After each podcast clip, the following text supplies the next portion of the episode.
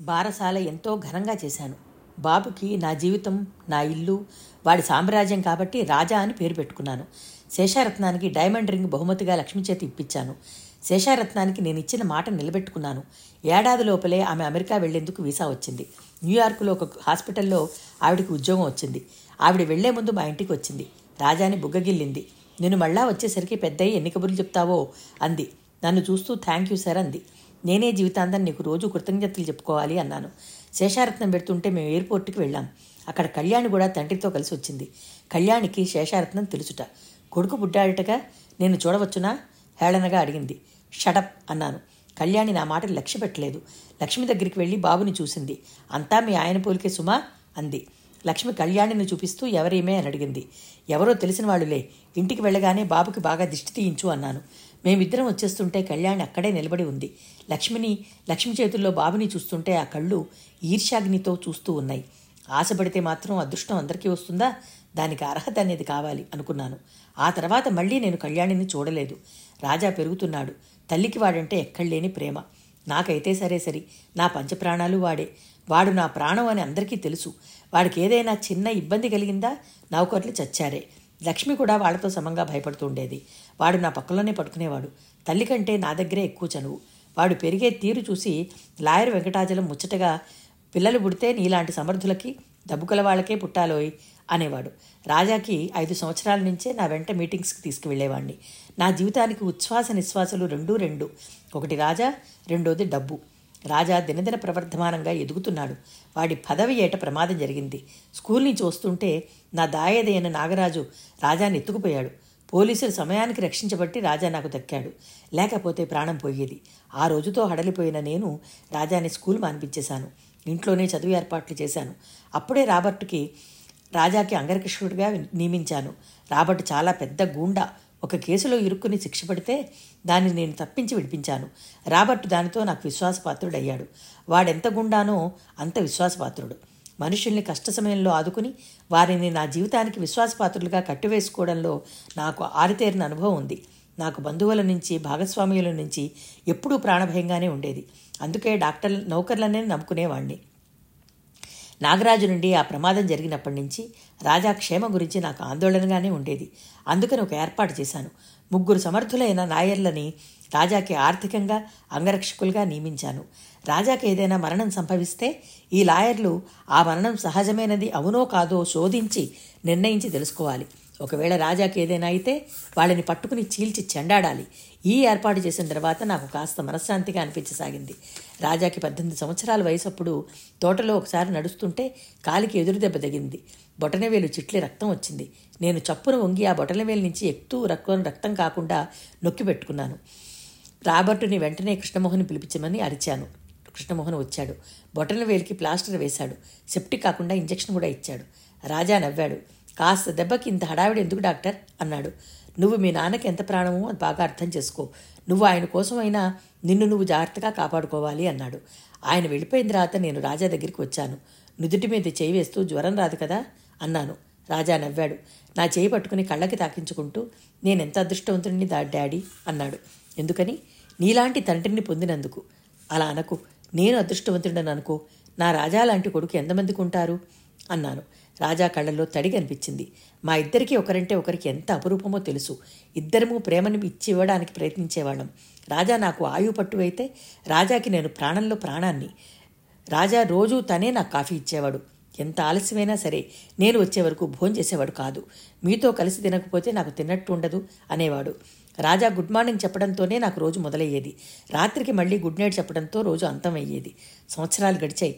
నేను వ్యాపార రీత్యా ఎక్కడికైనా వెళ్ళినట్లయితే నా వెంటే వచ్చేవాడు. మీరు ఇలా వాడిని వెంటేసుకు తిప్పుతూ అహర్నిశలు మీరు తప్ప ఇంకో లేఖనం లేకుండా తెలియజేసినట్టుగా చేస్తున్నారు. వాడికి పాతికేళ్ళు వస్తున్నాయి. వాడి ఈడు పిల్లల్ని చూడండి. ఆడపిల్లలతో ఎలా సరదాగా ఉంటారో వీడు వాళ్ళని చూస్తే పారిపోతాడు అంటూ లక్ష్మి సాధింపులు మొదలుపెట్టింది. నేను రాజాని ఆడపిల్లలతో ఎక్కువ కలవనిచ్చేవాడిని కాదు. ఎందుకంటే రాజా మా చా చాటున ఆకుచాటు పిందిలా పెరిగాడు. వాడికి లోకం పోకడ తెలియదు ఈ రోజుల్లో ఆడపిల్లలు చాలా హుషారైన వాళ్ళు. కాస్త డబ్బు హోదా గల మగపిల్లాడు కనిపిస్తే చాలు కళ్ళబొల్లి ప్రేమలు నటించి పెళ్ళిలోకి దింపుతారు. రాజాకి ఇలాంటి ప్రమాదం రాకూడదు అనుకున్నాను. ఇంతలో లక్ష్మి పోయింది. లక్ష్మి మరణం నన్ను కృంగదీసింది. రాజాకి లక్ష్మి బతికి ఉండంగా పెళ్ళి చేయనందుకు చాలా బాధపడ్డాను. లక్ష్మి పోయిన తర్వాత రాజా నాకు మరీ దగ్గరయ్యాడు. రాజాకి సంబంధాలు చూస్తున్నాను. ఒక మంచి ఇంటి పిల్లని చేయాలని నా తాపత్రయం. రంగనాథం గారి అమ్మాయి జాహ్నవికి నాకు లక్ష్మికి ఇష్టమే. కానీ ఆ పిల్ల యూకే నుండి వచ్చి ఇక్కడ సెటిల్ అవ్వాలి కదా అనుకున్నాను. ఇంతలో మా అదృష్టం గోపిపోయాడు. జాహ్నవి వచ్చింది. ఇక్కడ సెటిల్ అవ్వడానికి సుముఖత చూపించింది. ఈ లోపల కల్లర్లు గురునాథం అని ఒక ఫ్రెండ్ ఉన్నాడు. అతని కొడుకు పెళ్ళైతే నేను రాజా వెళ్ళాం. అక్కడికి కళ్యాణి వచ్చింది. నన్ను వచ్చి పలకరిస్తుంటే కళ్యాణి అని గుర్తుపడ్డానికి కొంత టైం పట్టింది. కళ్యాణిని చూసి నేను ఆశ్చర్యపోయాను. కళ్యాణిని నేను చూసి దాదాపు పాతికేళ్ళు అవుతోంది ఆమె జుట్టు నెరిసింది. ముఖ నిండా నల్లటి మచ్చలున్నాయి. చిక్కి శవాకారంలా ఉంది. ఆరోగ్యం అందం అన్నీ ఆవిరైపోయిన మనిషిలా ఉంది. నా పక్కన ఉన్న రాజాని చూసి రాజా ఏనా? అంది. నువ్వెక్కడి నుంచి ఊడిపడ్డావు? అన్నాను. బెంగళూరు నుంచి వచ్చాను అంది. రాజాని పలకరించబోయింది. పక్కన కూర్చోబోయింది. నాయనా నేను నీ తల్లిలాంటి దాన్ని అంది. చట్ నోర్మి అరిచాను. ఇంతలో ఎవరో వచ్చి కళ్యాణిని అక్కడి నుంచి తీసుకెళ్ళిపోయారు కళ్ళన్ గురునాథం అన్నాడు. నా భార్యకి ఎప్పుడో కాస్త పరిచయం ఉంది. పిలవకుండానే తయారవుతుంది. సిగ్గగ్గులేమాత్రం లేని మనిషి అన్నాడు. ఇంటికి వస్తుంటే కారులో ఆమె ఎవరు డాడీ? అన్నాడు రాజా. ఎవరో ఒక మతి చెడిన ఆడది. హద్దు అదుపు లేకుండా జీవితం వెళదీసేవారికి చివరికి ఇలాంటి పడుతుంది అన్నాను గీసడింపుగా రాజా మాట్లాడలేదు. ఆ రాత్రి మేము పడుకోబోతుండగా ఫోన్ మోగింది. రాజా తీశాడు. డాడీ మీకే అంటూ ఇచ్చాడు. ఫోన్ చేసింది కళ్యాణి రేపు మా ఇంటికి వస్తుందిట. నా నౌకర్లు నీ ముఖం మీద పేడనీళ్ళు జల్లుతారు జాగ్రత్త అని బెదిరించాను. అయినా కళ్యాణి భయపడలేదు. మర్నాడు నేను రాజా క్లబ్ నుంచి తిరిగి వచ్చేసరికి ఇంట్లో కూర్చుని ఉంది. నా పక్కన ఉన్న రాజాని కళ్ళార్పకుండా చూస్తోంది. నా దురదృష్టం నీ అంత కొడుకు నా పక్కన ఉండాల్సింది. వాడి చల్లని నీడలో నేను బతకాల్సింది. దూరం అయ్యాడు నా కర్మ ఇలా కాలయింది నిన్ను చూస్తే నా కొడుకు గుర్తొస్తున్నాడు అంది. నోర్మయ్ అరిచాను. రాజా ఏదో సర్ది చెప్పబోయాడు. రాజా నువ్వు లోపలికి వెళ్ళు ఆజ్ఞాపించాను. రాజా వెళ్ళిపోయాడు. కళ్యాణిని మర్యాదగా వెళ్ళమని హెచ్చరించాను. వాళ్ళు వెళ్ళకపోయావంటే నౌకరి చేత జుట్టు పట్టి ఈడ్పిస్తాను అన్నాను. చిత్రంగా కళ్యాణి నా మాటలు నా కోపం చూసి కాస్త కూడా భయపడలేదు. పైనుంచి నిర్లక్ష్యంగా చూసి అక్కడ సోఫాలో టీవీగా కూర్చుంది. నాకు ఆ క్షణంలో ఆమెని కంఠం నులిమి చంపాలన్నంత ఆవేశం వచ్చింది. రాజాని చూస్తుంటే హాయిగా ఉంది. నేను కాసేపు మాట్లాడితే ఏమవుతుంది? అంది. అతిగా వాగకు. నా కొడుకు నీడ కూడా తొక్కడానికి నీకు అర్హత లేదు అన్నాను. నిజంగానా? ఆహా నువ్వొక్కడవే తండ్రి అయినట్టుగా మాట్లాడుతున్నావే. నేను కూడా తల్లినే. రాబర్ట్? అరిచినట్టుగా పిలిచాను. రాబర్ట్ గుమ్మంలో ప్రత్యక్షమయ్యాడు. నేను కళ్యాణిని చూపిస్తూ అన్నాను. ఇంకొక క్షణం ఇక్కడ నిలబడ్డావా? నిన్ను అతని వీధిలోకి గిరాడు కొడతాడు. కళ్యాణి బ్యాగ్ తీసుకుని లేచింది. అంత శ్రమ నీకు నౌకరికి వద్దులే అంటూ వెళ్ళింది. ఇదెక్కడి పీడరా అనిపించింది. రెండు రోజుల తర్వాత కళ్యాణి రాజాని వేరుగా ప్రత్యేకంగా కలుసుకోవాలని అంటూ రహస్యంగా ఉత్తరం రాసి పంపించింది. అది చూడగానే మండిపడ్డాను. రాజాకి నాతో తనకి సంబంధం ఉందని చెప్తుంది కాబోలు. కళ్యాణి నన్ను బ్లాక్మెయిల్ బ్లాక్మెయిల్ చేయాలని చూస్తోంది. నా తోవకి ఎవరైనా అడ్డు వచ్చారా? వాళ్ళు చచ్చారన్నమాటే. రాజాకి బదులుగా నేనే ఆ రోజు ఇంట్లో ఉన్నాను. కళ్యాణి వచ్చింది. నన్ను చూడగానే నిశ్చేష్టురాలయ్యింది. ఏమిటి కథ? అన్నాను వ్యంగ్యంగా. కథ చెప్పాలంటే చాలానే ఉంది. రెట్టింపు వ్యంగ్యంగా అంది. ఆమె నన్ను చూసి భయపడకపోవడం నాకింకా కోపం తెప్పించింది. ఈ తెగించిన ఆడదానికి నేను గట్టిగానే పాఠం చెప్పడానికి నిశ్చయించుకున్నాను. నువ్వు చెప్పాల్సిన ఏదైనా ఉంటే నాకు చెప్పు అన్నాను. నీకు చెప్పాల్సిన అవసరం నీతో మాట్లాడాల్సిన గతి నాకేం లేదు. నేను రాజాతోటే మాట్లాడాలి. షడప్ నా కొడుకు ఇంకో పేరు ఇంకోసారి ఎత్తావంటే పళ్ళు రాలగొడతాను. నీ కొడుక ఆమె ఉన్నట్టుంటే విరగబడి నవ్వసాగింది. నీ కొడుకు ఆమె గట్టిగా నవ్వసాగింది. నేను అసహనంగా అన్నాను. నువ్వు రాజాకి ఏం చెప్పదలుచుకున్నావో నాకు బాగానే తెలుసు. నేను నీకు పాత ప్రియుడననేగా కాదు. నేను రాజాకి తల్లినని చెప్తాను. ఆ మాట వినగానే నా శరీరం ఒక్కసారిగా నిలువెత్తు క్రోధజ్వాలలా భగ్గున మండిపోయింది. ఛీ! ఈడ్చి కళ్యాణిని కొట్టాను. చివరికి డబ్బు కోసం ఇంత నీచానికి తెగించావన్నమాట. డబ్బు కోసమా? డబ్బు కోసం అనుకుంటున్నావా? నా మనసు నీకేం తెలుసు? అసలు ఎప్పుడు తెలిసి ఏడ్చిందని? నేను డబ్బు కోసం రాజాని నా కొడుకు అంటం లేదు వాడు నా రక్తం. వాడికి ప్రాణం ఇచ్చిన కన్న తల్లిని రాజా నా బిడ్డ నా బిడ్డ కళ్యాణి గుండెల మీద చరుచుకుంటూ అంది. నా బిడ్డే గనక నాకు దగ్గరగా ఉంటే ఈనాడు నాకు ఇలాంటి గతి పట్టేది కాదు. కళ్యాణి ఏడుస్తూనే బ్యాగులో నుంచి ఉత్తరాలు ఫోటోలు తీసి నా మీదకి గిరాటు కొట్టింది. అవి చూడు రాజా ఎవరో తెలుస్తుంది. నీ భార్య నెలలు నిండని వికృత రూపాన్ని ప్రసవించింది. నాకు కవలలు పుట్టారు. నీ భార్య కోసం నీ కోసం శేషారత్నం నా కొడుకుని తీసుకువెళ్ళి నీ భార్య పక్కలో పడుకోబెట్టింది. బంగారం లాంటి పిల్లలు పుట్టి కూడా దక్కించుకోలేని నిర్భాగ్యురాలయ్యాను నా కర్మ ఏ ఆడదానికి వద్దు. కళ్యాణి సోఫాలో కొలబడి ఏడవసాగింది నేను ఆ ఫోటోలు తీసుకున్నాను. కళ్యాణి ఇద్దరు పిల్లల్ని సందిట్లో చెరో చెత్తో పట్టుకుంది. ఇద్దరూ కవల పిల్లలుగా ఒకే రకంగా ఉన్నారు.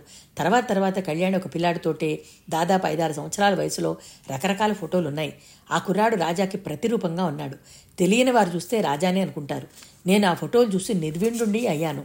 నా మీద పడి కింద పడిన ఉత్తరం తీసుకుని చూశాను. అది డాక్టర్ శేషారత్నం బెంగళూరులో ఉన్న కళ్యాణికి రాసింది. కళ్యాణి నీ కొడుకు శివశంకరం గారి దగ్గర దొరబాబులా పెరుగుతున్నాడు. వాడికి రాజా అని పేరు పెట్టుకున్నాడు. నీ కొడుకు చాలా అదృష్ట జాతకుడు. అందుకే శివశంకరం గారి భార్య నెలలు నిండకుండానే ప్రసవించడం పుట్టిన పాప చచ్చిపోవడం సరిగ్గా అదే సమయానికి నువ్వు కవల పిల్లల్ని నా చేతుల మీదుగా ప్రసవించి ఆ హాస్పిటల్లోనే ఉండడం జరిగింది.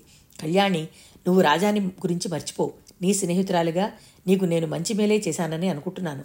బెంగళూరులో ఎవరి ఆశ్రయంలోనూ ఉంటున్నట్టు రాశావు. నాకు వీసా వచ్చేసింది. ఈ నెల ఇరవై తొమ్మిదో తేదీన అమెరికా వెళ్తున్నాను. నీ రాజా మూలంగా నాకు ఉపకారం జరిగింది. నువ్వు కూడా నాకు మేలు చేసినట్టే.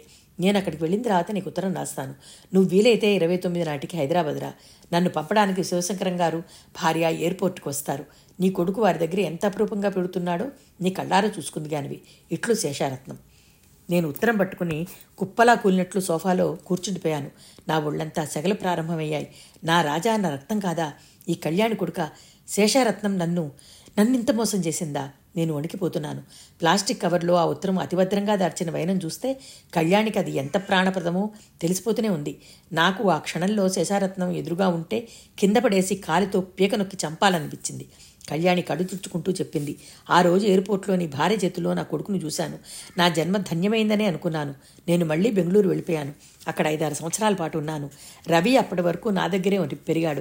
తర్వాత మా అమ్మ పోయింది. నాన్న ఎవరెవరో తాగుబోతులను ఇంటికి తెచ్చేవాడు. అక్కడ ఉండటం నాకు కష్టంగా అనిపించింది. నాయర్ అనే ఒక కేరళ అతనితో స్నేహం కలిసింది. నన్ను అతను పెళ్ళి చేసుకుంటానని అన్నాడు. రవిని ఎవరికైనా ఇచ్చేయమని అన్నాడు. నేను రవిని పిల్లలు లేని ఒక కన్నడ కుటుంబానికి ఇచ్చేసి నాయర్ని పెళ్ళి చేసుకుని కేరళ వెళ్ళిపోయాను. అక్కడ కూడా నన్ను దురదృష్టం కాటు వేసింది. ఆ నాయరం మంచివాడు కాదు చాలా మోసగాడు. అతను ఒక మర్డర్ కేసులో ఇరుక్కున్నాడు. అతనితో పాటు పోలీసులు నన్ను కూడా అరెస్ట్ చేశారు. నాకు ఇరవై సంవత్సరాలు కఠిన శిక్ష పడింది. నా జీవితం అంతా ఈ విధంగా జైల్లోనే అయిపోయింది. శవంలా అయ్యాను. అయినా నాకు నా పిల్లల్ని ఎప్పటికైనా చూడాలని ఆకాంక్ష. ఆ ఆకాంక్షతోటే బతికాను. నేను బెంగళూరు తిరిగి వచ్చి రవినిచ్చిన కన్నడ కుటుంబం కోసం అంతా ఆరా తీశాను. వాళ్ళు లేరు. మెడ్రాస్ ట్రాన్స్ఫర్ అయిపోయి వెళ్ళిపోయారట. మెడ్రాసులో ఆచూకి తీస్తే యాక్సిడెంట్లో పోయారు అన్నారు. నేను ఒంటరిదాన్ని అయ్యాను నా బిడ్డ రవి ఎక్కడున్నాడో బతికున్నాడో లేదో కూడా తెలియదు. అందుకే రాజాని చూడ్డానికి వాడికి దగ్గరగా ఉండడానికి నిశ్చయించుకుని వచ్చాను. కళ్యాణి చెప్తున్న మాటలు విన్నాను నేను. నా చెవులు ఆ మాటలను విన్నా వాటిని లక్ష్య పెట్టడం లేదు. నేను విమూఢుడిలా ఆమెను చూస్తున్నాను. ఈ నికృష్టురాలికి పుట్టిన రా కొడుక రాజా నా మనసు దిమ్మెరబోతోంది. నా పౌరుషం నా అహం నా అభిమానం అంతా ఏమైపోయినాయో నేను అడగలేనట్టుగా ఆమెను అడిగాను. రాజావాడు వాడికి తల్లివి నువ్వు అయితే తండ్రి ఎవరు? ఆమె నా వైపు చూసింది. కసిగా నవ్వుతూ అంది. రాజా తండ్రా అతనొక తాగుబోతు పచ్చి వ్యభిచారి. ఈ జవాబు వినగానే నడుం నడుం విరిగిపోయింది. నా కథంతా దాపరికం లేకుండా చెప్పేశాను. నువ్వు నన్ను రాజా దగ్గరికి ఉండనిస్తే నేను నేమి అన్నను లేదంటే ఇదంతా బయటపెట్టి అల్లరి చేస్తాను. నిజం మీ నాగరాజుకి నిజం చెప్తే చాలు. నీ బతుకు బద్దలవుతుంది. నీ పరువు బండారం బయటపడుతుంది. అప్పుడు నా కొడుకు నాకు కోర్టు ద్వారానైనా దొక్కుతాడు. ఇంకెప్పుడు రాజాని చూడ్డానికి ఈ ఇంటికి రావడానికి నన్ను అభ్యంతర పెట్టకు. తెలిసిందా? కళ్యాణి వెళ్ళడానికి లేచింది. వెళ్ళబోతూ ఆగి అంది. నేను ఇంటికి వచ్చినా ఎవరూ ఏమీ అనర్లే. నీ భార్య పోయింది. రేపో మాపో రాజాకి పెళ్ళైతే వాడి సంసారం వాడుకుంటుంది. నువ్వు ఒంటరి వాడివి. నేను తిండి సరిలేక మరీ ఇంత నాసిగా ఉన్నాను కానీ కాస్త విశ్రాంతిగా ఉండి తిండి తింటే పుష్టిగానే అవుతాను. నీకు మళ్ళీ పనికి వస్తాను. అప్పుడు ఎవరూ ఏమీ అనుకోరు. నవ్వింది. ఆ నవ్వు ఆ మాటలు నాకు ఒంటి నిండా వెయ్యి గొంగళి పురుగులు పాకినంత కంపరం అనిపించింది. కళ్యాణి వెళ్ళింది. నేను అక్కడే కూర్చుండిపోయాను. ఈ పిశాచి నన్ను వదలదు. నన్ను వెంటాడుతూనే ఉంటుంది. ఈ రాక్షసి ఈ చేతి నుంచి నాకు ఇక విముక్తి లేదు అనిపించింది. నేను అక్కడే కూర్చుంటుండిపోతే రాజా డాడీ అంటూ వచ్చాడు. నేను రాజాని మొద మొదటిసారిగా చూసినట్టుగా చూశాను. రాజా చిరునవ్వు నవ్వుతున్నాడు. ఈ రూపం ఈ అందం ఇన్నాళ్ళు నేను ఆత్మీయత అనురాగం పోషించిన ఈ శరీరం నా రక్తం కాదు.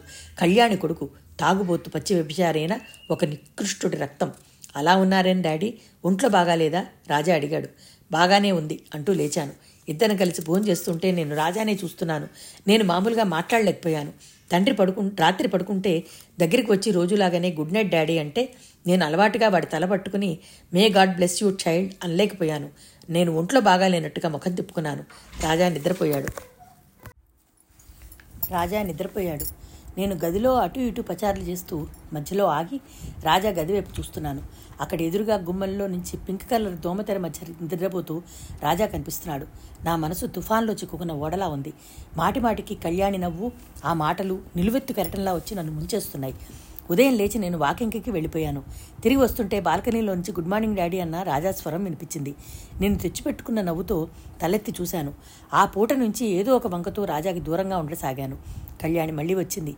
ఈ రాక్షసి బతికున్నంత కాలం నాకు పీక్కు తినక తప్పు తప్పదు. మా ఇంటికి రాకుండా ఎవరూ ఆపలేరు. అదేమంటే నాగరాజాకి రాజా విషయం చెప్తానని బెదిరిస్తోంది. జీవితంలో మొట్టమొదటిసారిగా భయపడ్డాను నేను. ఆ రోజు కళ్యాణి వచ్చింది. వెళ్ళమన్నా వెళ్ళలేదు. వెళ్ళదు. తన ఇష్టం వచ్చినంతసేపు కూర్చుంటుంది. ఇప్పటికే నా నౌకర్లు నా భాగస్వాములు అందరూ నన్ను అనుమానంగా చూస్తున్నారు. నన్ను వీధిన పడేస్తుంది. నాకు ఈ పీడ తొలగించుకుంటే తప్ప ఊపిరాడదని అనిపించింది. అందుకే కళ్యాణికి ఆ పూట బత్తాయి రసంలో హెవీ డోసు నిద్రమాత్రలు కలిపేసి ఇచ్చాను. కళ్యాణి తాగేసింది. అరగంట తర్వాత తూలసాగింది. రాజా ఏడి నా రాజా ఏడి అని అనసాగింది. నేను రాబర్ట్ని పిలిచి కళ్యాణిని ఇంటి దగ్గర దింపి ఆ ఇంట్లో నా గురించి ప్రసక్తి ఉన్న ఉత్తరాలు ఫోటోలు పట్టుకురమ్మని చెప్పాను. రాబర్ట్ నాకు నమ్మకమైన నౌకరు. నేను చెప్పినట్టే చేశాడు. కళ్యాణికి రకరకాల వ్యక్తులతో పరిచయం ఉన్న ఉత్తరాలు టేపులు అన్నీ దొరికాయి. రవి రాజాల ఫోటోలు కూడా తెచ్చేశాడు.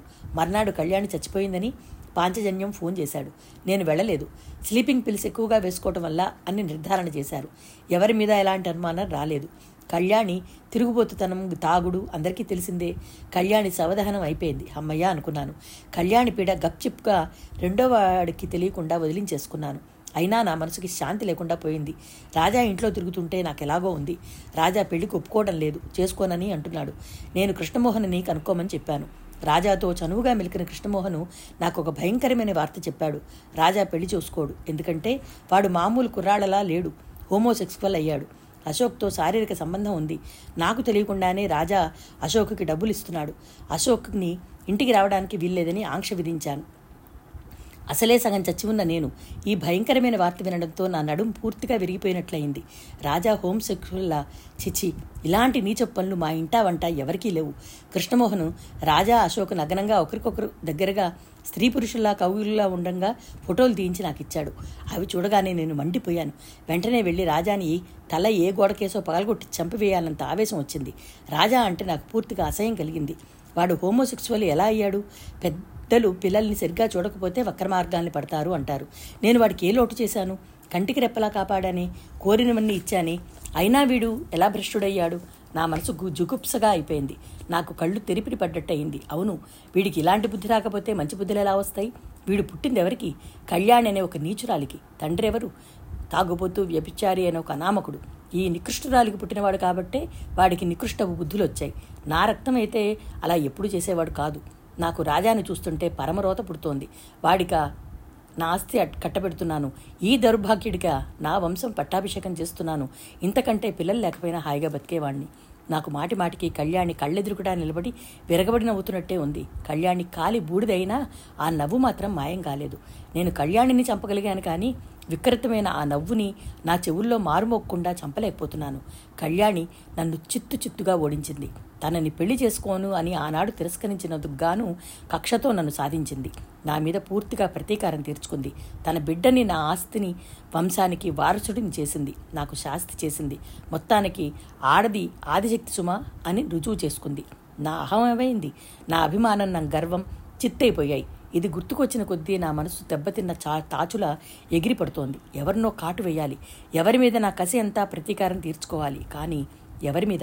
నా రక్తం కానీ రాజా నా ఇంట్లో తిరగడం నేను సహించలేకపోతున్నాను. నౌకర్లు వాడిని చిన్నబాబు అని మన్నిస్తుంటే గారాబం చేస్తుంటే వినలేక నా చెవులు చిల్లులు పడుతున్నాయి. వాళ్ళని ఏదో నెపంతో అక్కడి నుంచి వెళ్ళిపోమని కసురుతున్నాను. జీవితంలో ప్రతి చిన్న విషయం నిర్దిష్టంగా ఉంచాలనే క్రమశిక్షణ పాటించే నాకు ఇప్పుడు సరిచేయలేనంత తల్లకిందులయ్యింది. ఇది భరించలేకపోతున్నాను. వీడిని వీడిని ఒక్క దెబ్బతో చంపివేయగలను. నాకేమీ జాలి దయలు లేవు కానీ వీడిని చంపితే ఆ లాయర్లు ఊరుకోరే ఎలా చచ్చిపోయాడంటూ ఆరాలు లాగుతారు. నేను పాతాళంలోకి కుంగిపోయినట్టుగా అయిపోయాను. హారి భగవంతుడా వాడి రక్షణ కోసం నేను ఏర్పాటు చేసిన నిబంధనలే ఇప్పుడు నా పాలిట ఉరితాళ్ళు అవుతున్నాయి లేకపోతే ఏ యాక్సిడెంట్లోనో వాడిని చీవని నలిపినట్టు చితగొట్టేయగలను. కళ్యాణి నాకు చేసిన ద్రోహం నన్ను పిచ్చివాడిని చేస్తోంది. ఇన్నాళ్ళు నేను ఏం ఆశపడ్డాను? వీడికి లక్షణమైన అమ్మాయితో వివాహం చేద్దామని వాడు పిల్లా జిల్లాతో ఉంటే వాడి నీడన నా శేష జీవితం తెల్లవార్చుకుందామని అనుకున్నాను. అయిపోయింది. ఆ ఆశ కూడా బూడిదైపోయింది. వీడు హోమోసెక్షువల్ పెళ్ళికి ఎందుకు సిద్ధని తిరస్కరిస్తున్నాడో ఇప్పుడు అర్థమైంది. ఒకవేళ నేను బలవంతంగా చేసినా వీడు ఆ అమ్మాయిని చూడడు. అదొక యాతన నవ్వుల పాలు. నేను ప్రాణంగా పెంచి పెద్ద చేసిన రాజా నా కొడుకు కాదు.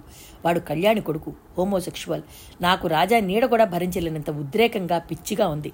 కళ్యాణి నన్ను నిస్సహాయుని చేసింది. కవి కళ్యాణి ముందు నా కళ్ తెలివితేటలు సామర్థ్యం చిల్లుగవకి కూడా పనికిరాలేదు. నేను ఒక వెధవలా తెలివిహీనుళ్ళ పరమ మూర్ఖుళ్ళ అయిపోయాను. నా హాన్ని కళ్యాణి చావు దెబ్బ కొట్టింది. ఆ దెబ్బకి నా మనసు గింగుర్లెత్తిపోతోంది. నాకు ఉచితానుచాలు ఆలోచించే శక్తి నశించిపోయింది. ఈ లోపలే నేను వ్యాపార రీత్యా మెడ్రాస్ వెళ్ళాల్సి వచ్చింది నా వెంట రాబర్ట్ వచ్చాడు. నేను వ్యాపార సంబంధమైన మీటింగ్స్లో ఉన్నానే కానీ అక్కడ నా మనసు లేదు. నా భాగస్వాములు రాజాని మేనేజింగ్ డైరెక్టర్ చేయాలని ప్రతిపాదన చేశారు. వాళ్ళ నుంచి అలా ప్రతిపాదన వచ్చేలా చేయడానికి నేను ఆరు నెలల నుంచి కృషి చేస్తున్నాను. కానీ ఈ రోజున అది నాకు ఏమీ ఆనందం కలిగించలేదు. ఇంతలో రాబర్ట్ వచ్చాడు. నాకు భోజనం వడ్డిస్తూ సార్ అన్నాడు. ఇవాళ చాలా విచిత్రం జరిగింది అన్నాడు. ఏమిటి? నేను బీచ్కి వెళ్ళాను. అక్కడ అచ్చు మన చిన్నబాబులానే ఉన్న ఒక అబ్బాయి కనిపించాడు. ఆ జుట్టు ఆ ముఖం ఆ పొడుగు డిట్టో చిన్నబాబు గారికి కార్బన్ కాపీ అనుకోండి. ఇదెలా సంభవమైందో నాకే ఆశ్చర్యంగా ఉంది. నేను మర్నాడు రాబర్ట్తో సముద్రానికి వెళ్ళాను. అక్కడ రాజా వయసుగల నువ్వు సముద్రంలో ఈత కొట్టి వస్తున్నావు. నేను దూరంగా కారులో కూర్చొని చూశాను. నువ్వు రాజాకి ప్రతిరూపమే. ఇదెలా సాధ్యమైంది? నాకు అప్పుడు కళ్యాణి నా రవి ఆమెయాడు అని ఏడవడం గుర్తుకొచ్చింది. రాబర్ట్ ద్వారా నీ వివరాలు కనుక్కున్నాను. నీ పేరు రవి అని తెలిసింది. నాకు ఇక సందేహం లేదనిపించింది. నువ్వు పన్నాలాల దగ్గర ఉంటున్నావని ఉద్యోగం కోసం వెతుక్కుంటున్నావని చెప్పారు. రాబర్టుకి అప్పటికే రాజా నా కొడుకు కాదని తెలిసింది. నిన్ను పడుతున్న క్షోభ కూడా అర్థమైంది. నేనంటే విశ్వాసం గలవాడు. నాకు సాయం చేయడానికి నాకు శాంతి కలగజేయడానికి తహతహలాడుతున్నాడు నేను నాగరాజుకి దొంగ టెలిగ్రామ్ ఇచ్చి మెడ్రాస్ రప్పించాను. ఎందుకంటే ఆ రోజుకి నాగరాజు మెడ్రాసులో ఉంటే నాకు బాగా సులువు.